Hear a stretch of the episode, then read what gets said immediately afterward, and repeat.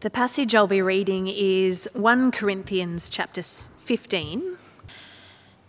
Now, brothers and sisters, I want to remind you of the gospel I preached to you, which you received and on which you have taken your stand.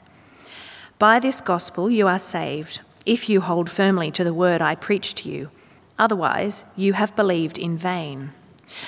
For what I received, I passed on to you as of first importance that Christ died for our sins according to the Scriptures, that he was buried, that he was raised on the third day according to the Scriptures, and that he appeared to Cephas and then to the twelve.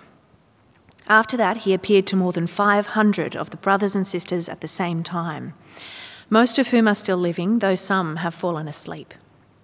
Then he appeared to James, then to all the apostles, and last of all, he appeared to me also as to one abnormally born. For I am the least of the apostles, and do not even deserve to be called an apostle, because I persecuted the church of God. But by the grace of God I am what I am, and his grace to me was not without effect. No, I worked harder than all of them. Yet not I, but the grace of God that was with me. Whether then it is I or they, this is what we preach and this is what you believed. But if it is preached that Christ has been raised from the dead, how can some of you say that there is no resurrection of the dead? If there is no resurrection of the dead, then not even Christ has been raised. And if Christ has not been raised, our preaching is useless, and so is your faith. More than that, we are then found to be false witnesses about God. For we have testified about God that he raised Christ from the dead. But he, he did not raise him, if in fact the dead are not raised. For if the dead are not raised, then Christ has not been raised either.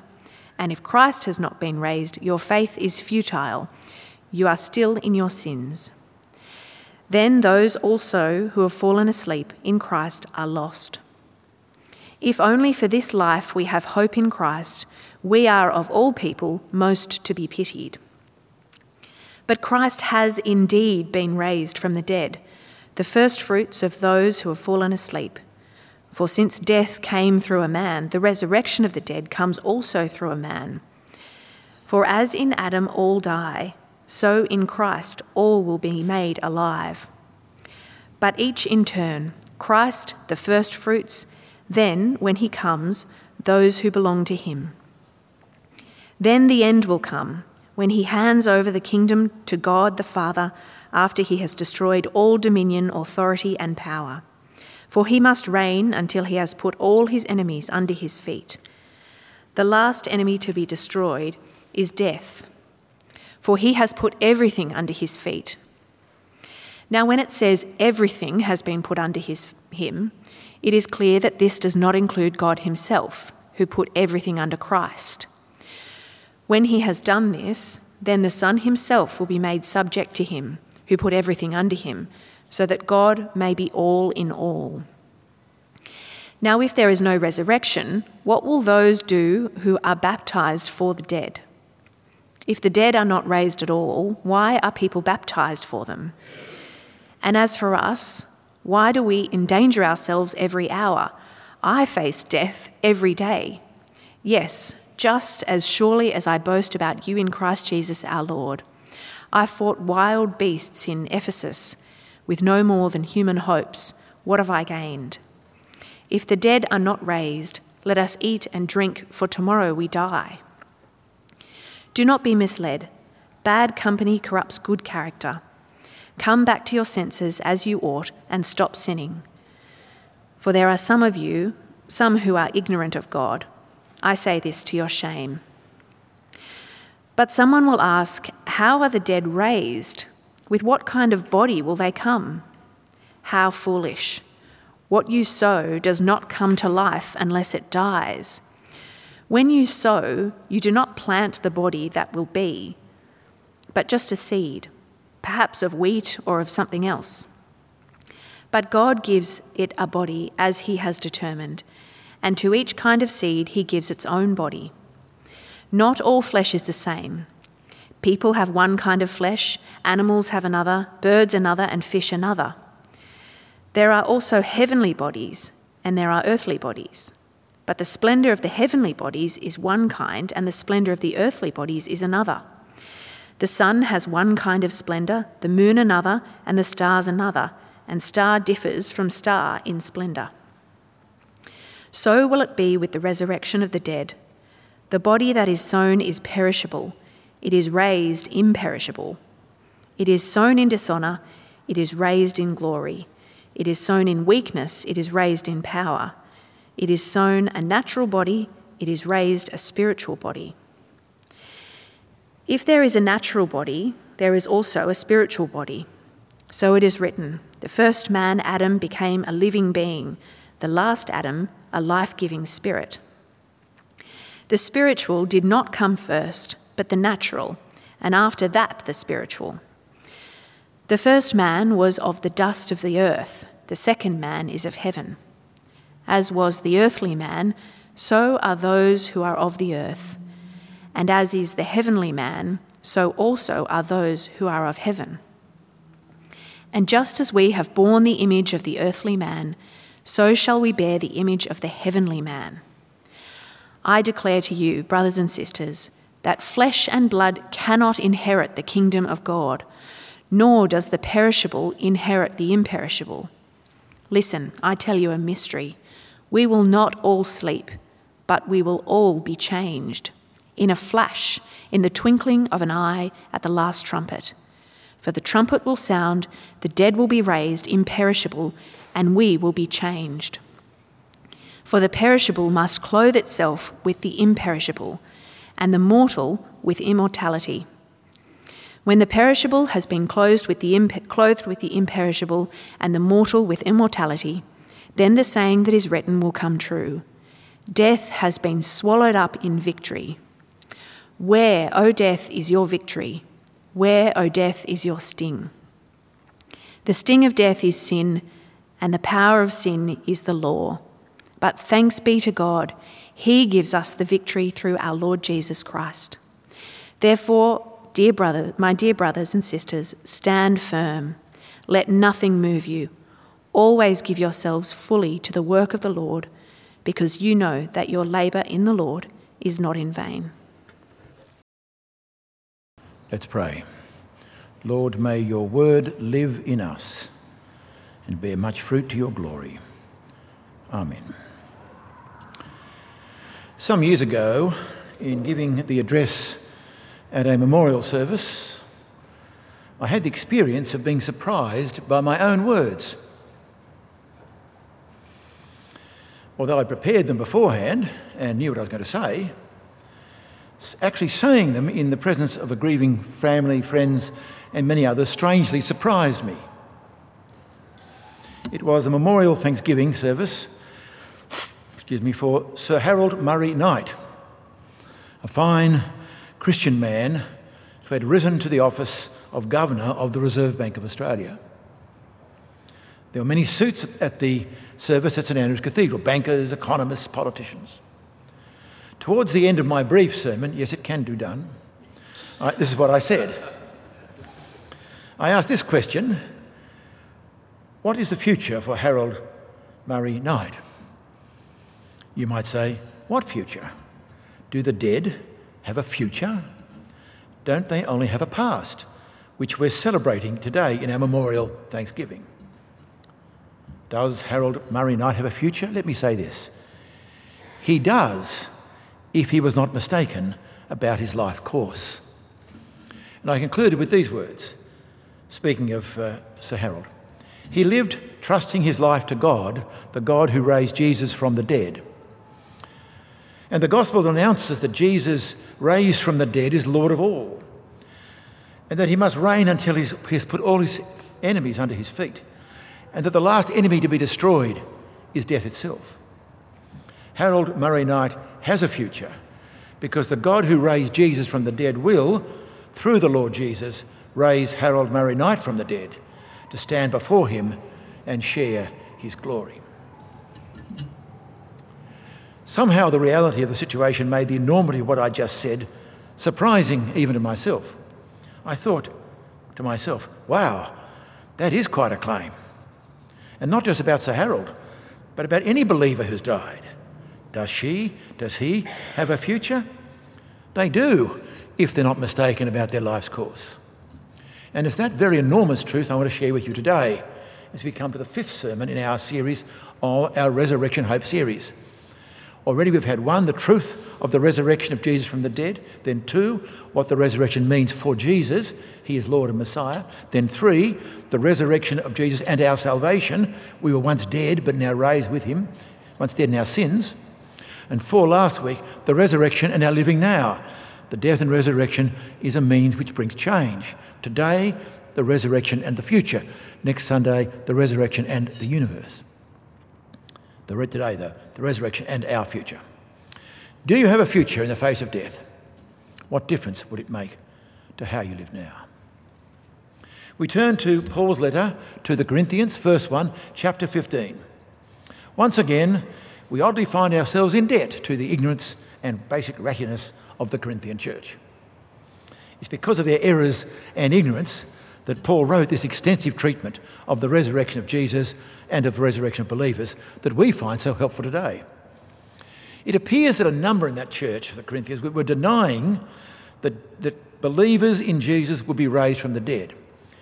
They seem to have accepted that Jesus was raised, but drew the line at others. We don't know quite why, but the sheer strangeness and enormity of the idea of people being raised from the dead, especially if they've been dead for quite a while and rotted away, I guess made them very sceptical. And our society is exactly the same. We've got no, almost no one in our society really believes in resurrecting the dead. The two main views in our society about, res- about death, life after death, are as follows. Um, there's one belief that dead somehow live on in heaven. Take Prince William's remarks at the coronation concert last Sunday about the late Queen, quote, up there fondly keeping an eye on us, unquote. Did he really mean that? Or is that just a matter of speaking? The other view, which sounds more realistic, is the dead are dead. They are no more. In the words of Psalm 146, when their breath departs, they return to the earth. On that day, their plans perish. Unquote. The Christian faith, on the other hand, puts hope in the resurrection from the dead. So let's see what Paul says in 1 Corinthians 15. I have three headings, three take homes Christ's resurrection guarantees the resurrection of believers. Two, the resurrection body is different from the one that dies. Three, the hope of resurrection really matters. First, then, how Christ's resurrection guarantees the resurrection of believers. How Christ's resurrection guarantees the resurrection of believers. And the key sentence is verse 20, 20 of 1 Corinthians 15. Verse 20 But Christ has indeed been raised from the dead, the first fruits of those who've fallen asleep. But Christ has indeed been raised from the dead, the first fruits of those who've fallen asleep. He says Christ has indeed been raised from the dead because up till now in the chapter, Paul's been pushing back an implication of the Corinthian position that if, if they're right, there's no general resurrection, then really they're actually saying Christ also has not been raised. And that's both untrue and catastrophic for the gospel. No, no, he says, Christ has indeed been raised from the dead. And we dealt with that part of 1 Corinthians 15, the first part, in the first sermon in the series. And if you've not had a chance to catch up with it, I recommend you do. As I mentioned on that, on that occasion, the word dead in Christ has indeed been raised from the dead is plural in Paul's Greek. So it should be Christ has been raised from the dead ones. Not dead abstract, the dead bodies, the dead from among the dead ones. Christ has indeed been raised from among the dead ones. That's the gospel. But Paul adds here in verse 20 Christ has indeed been raised from the dead, the first fruits of those have fallen asleep. The first fruits of those who have fallen asleep. First fruits is an agricultural term, it means the beginning of a harvest, the first fruits in the law of Moses, the Israelites were to bring the first fruits of their harvest as a gift to the Lord, symbolizing that all their harvest was the Lord's.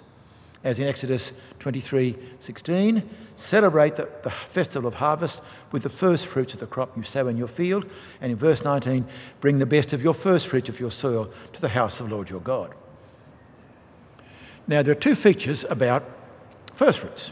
One is they are first, two is they guarantee the harvest, they're part of the harvest. Christ's resurrection is the first fruits of those who've fallen asleep. That's a euphemism for death, for those who've died. One, he's the first to be resurrected from among the dead ones. Two, he is part of and guarantee of the full harvest of the resurrection of all those who've fallen asleep in him. But Christ has indeed been raised from the dead, the first fruits of those who've fallen asleep. The resurrection of Christ guarantees the resurrection of those who die in him. The resurrection of Christ guarantees the resurrection of those who die in him. But there's a difference in time. Verse 23 But each in turn, Christ the first fruits, then at his coming, when he comes, those who belong to him. So Christ the first fruits, then, then when he comes, those who belong to him. And that when he comes moment is what Paul describes in verse 24. Then the end will come when he, that's the Son, the Christ, hands over the kingdom to God the Father after he's destroyed all dominion, authority, and power, for he must reign until he has put all his enemies under his feet. The resurrected Jesus now reigns. His reign will come to its climax when the end comes and the fully victorious Son will hand the completed kingdom to God the Father after he, the Son, has destroyed all dominion, authority, and power, all his enemies under his feet. And guess which enemy is last in line? Verse 26. The last enemy to be destroyed is death. For he must reign until he has put all his enemies under his feet. The last enemy to be destroyed is death.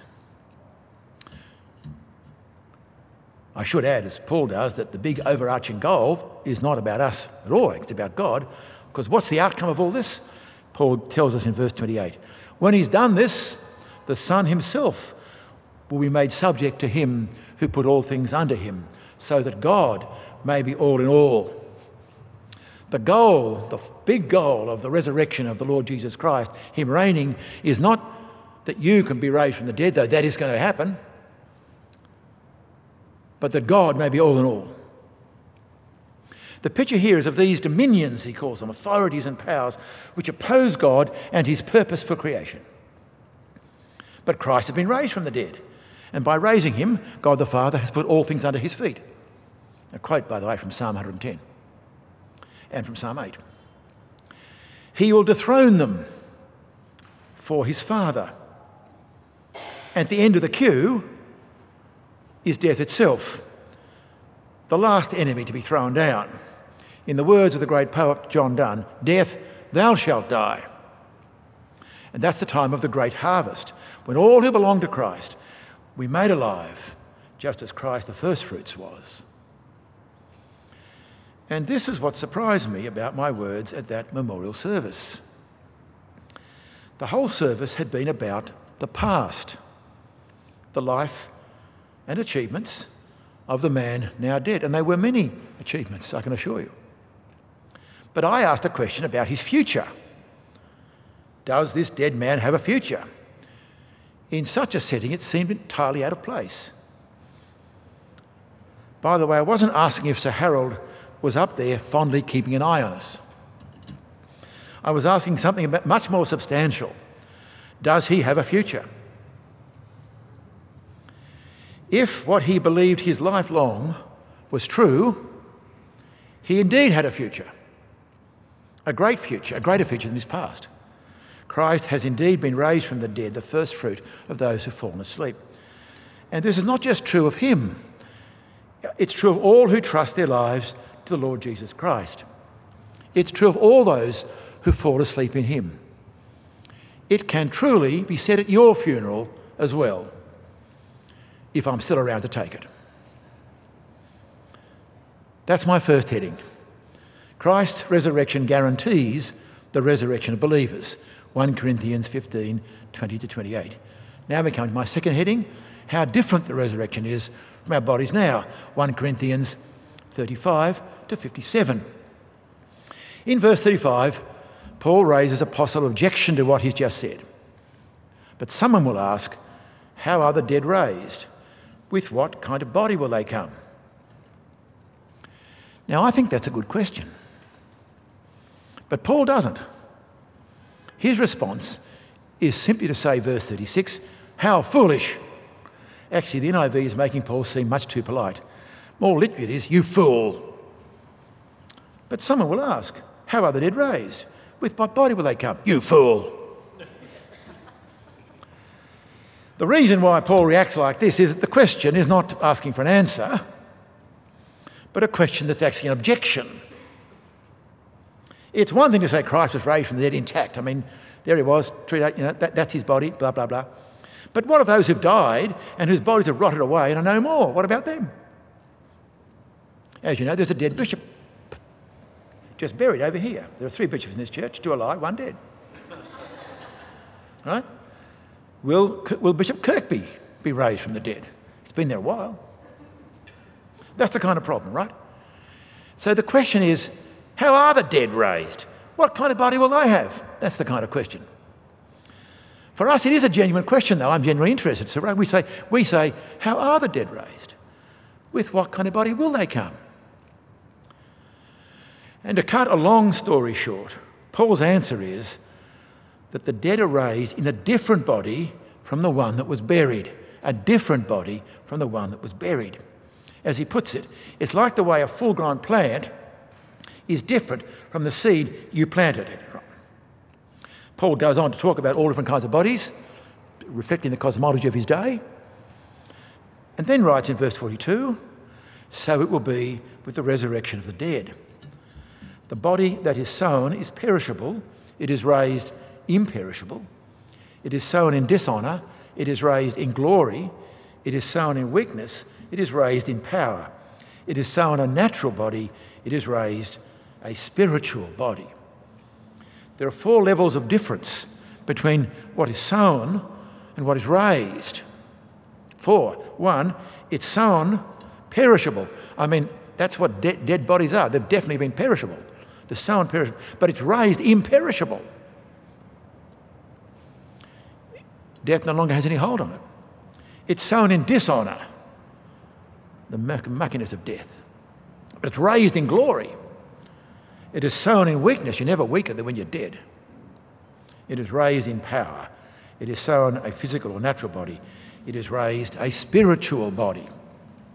Or to put it another way, as Paul puts it, the body that is sown is like Adam's body, the first man who's made of dust.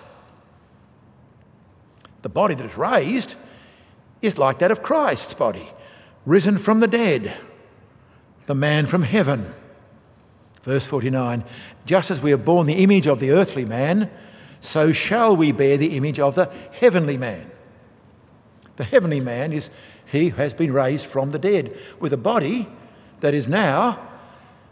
See, Christ died with a perishable body, but now is raised with an imperishable body. In glory and power, he was raised with a spiritual body. Now, you may want more information, but that's all I can give you because that's all I see, see here. No. What exactly is it like? I can tell you no more than that. No more than that. An imperishable, glorious, powerful spiritual body, the body of Him who is the first fruits. And there's a reason why it must be that way. And verse 50 gives the reason. He says this I declare to you, brothers and sisters, that flesh and blood cannot inherit the kingdom of God. Flesh and blood cannot inherit the kingdom of God. Nor does the perishable inherit the imperishable. You must have the kind of body that can inherit the imperishable kingdom of God. Flesh and blood doesn't cut it. That's why the risen body must be different from the body you sow. Got that? But that raises another question. What about those who don't die? I mean, those who are still alive when the end comes. Ah, even if you don't die, Paul says, your body still has to be changed as well. Verse 51. Listen, I tell you a mystery.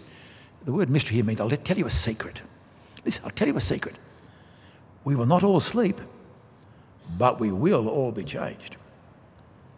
Not all die, that is, but we'll all be changed, whether you die or not. Listen, he says, I tell you a mystery. We will not all sleep, but we will all be changed in a flash, in the twinkling of an eye, at the last trumpet. For the trumpet will sound, the dead shall be raised imperishable, and we shall be changed. Notice here, Paul is thinking of himself, the we, as not part of the dead who were raised. He's believing, as evidence of this, that he expected to be alive. You read his letter from 2 Corinthians on, you see Paul has changed his mind on that. He's aware that may not, will not be his future. The dead we raised imperishable, and we will be changed. How shall we be changed? Verse 53 For the perishable must clothe itself with the imperishable, and the mortal with immortality. You put it on, the perishable body will clothe itself with the imperishable body, and the mortal body with the immortality. At present, you are all, don't mind me saying so, perishable, and you're all mortal. But that's not good enough. For, verse 53 says, For the perishable must clothe itself with the imperishable, and the mortal with immortality, because flesh and blood cannot inherit the kingdom of God, nor does the perishable inherit the imperishable. But when that happens, when the perishable and the immortal are clothed with the imperishable and the immortal, then that's the end of death. Verse 54 When the perishable has been clothed with the imperishable and the mortal with immortality, then the saying that is written will come true Death has been swallowed up in victory. A citation from Isaiah. And, O death, where is your victory? O death, where is your sting? A citation from Hosea. Take that, death. Paul concludes the sting of death is sin and the power of sin is the law. But thanks be to God who gives us the victory through our Lord Jesus Christ. Thanks be to God who gives us the victory through our Lord Jesus Christ. Your victory over death is what God gives you through our Lord Jesus Christ. When you go into death, dear brother or sister, you are utterly powerless. I always remember a friend of mine whose father died way back when I was in Parish at Broadway, and he cleaned up his place. He's found under his bed two socks that he'd thrown off. He now died, they're still there. I thought, utterly powerless, even his socks. When you go to death, you have nothing, you're utterly powerless. Only God through the Lord Jesus Christ can rescue you then. Thanks be to God who gives us the victory through our Lord Jesus Christ. Okay, we've seen how Christ's resurrection guarantees the resurrection of believers. Two, the resurrected body is different from the body you sow. Now, thirdly, why that hope matters. 1 Corinthians 15 58 and 29 to 32. Now, Paul is briefer here though you might say that everything he writes about living the Christian life is an answer to the question why hope of the resurrection matters, because it suffers all his writings. But I restrict myself just to this chapter, where Paul mentions it in two brief places. The first is back in chapter 15, 29 to 32. Paul challenges his readers to imagine what it would be like if there were no resurrection of the dead for believers. Just as earlier in verses 12 to 19, he challenged them to imagine what it would be like if Christ himself had not raised. And it is an interesting list, to say the least. He begins verse 29, I quote, Now, if there is no resurrection, what will those do who are baptized for the dead? If the dead are not raised at all, why are people baptized for them? I must say, I didn't see that coming. Needless to say, scholars are all over the shop trying to work out what the practice of being baptised for the dead actually meant. And unfortunately, in the present situation, it's completely un- underdetermined. From what we've got there, we have no real idea what it was. One scholar I noticed, I saw, claimed there were 40 different possible explanations, a model of the, of the creativity of New Testament scholars. All I can say is this whatever it was, if the dead are not raised, it's pointless. The next implication is much clearer, verses 30 and 32, about Paul himself. As for us, he says, why do we endanger ourselves every day hour? I face death every day. Yes, as surely as I boast about you in Christ Jesus our Lord. If I fought wild beasts in Ephesus with no more than human hopes, what have I gained? If the dead are not raised, let us eat and drink, for tomorrow we die. Paul is very clear of the implications for him, and that is, he lives a risky, on the edge life for Christ and for his readers. Because of his resurrection of the dead, he can face death every day. His opponents cannot intimidate him. All, they, all the, the, only, the worst power they have in their hands is, is the power of death. That's all they've got. Because of the resurrection of the dead, Paul can endanger himself for Christ every hour. For without the resurrection of the dead, he says, Paul would have taken it easy, gone through his bucket list before he died. If the dead are not raised, let us eat and drink, for tomorrow we die.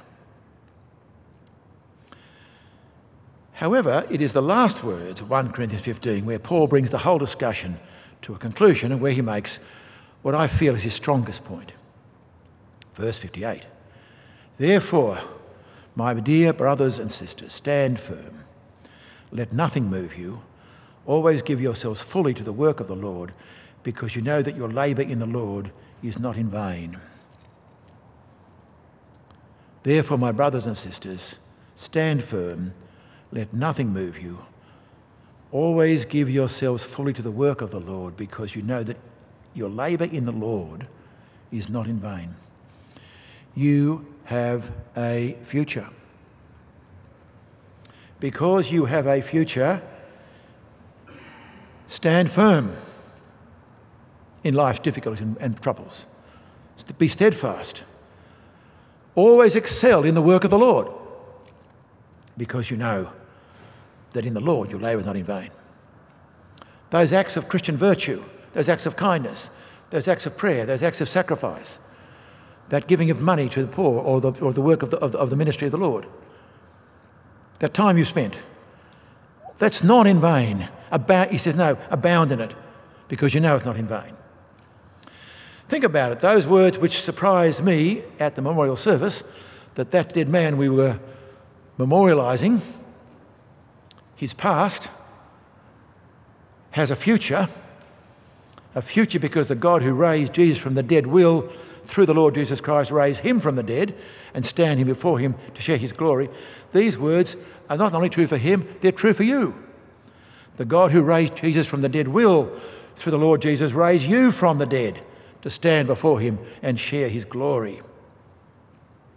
They're true for every believer. They are life changing words. Let your life be changed by them. Therefore, my beloved brothers and sisters, stand firm. Let nothing move you. Always give yourselves fully to the work of the Lord because you know that your labour in the Lord is not in vain.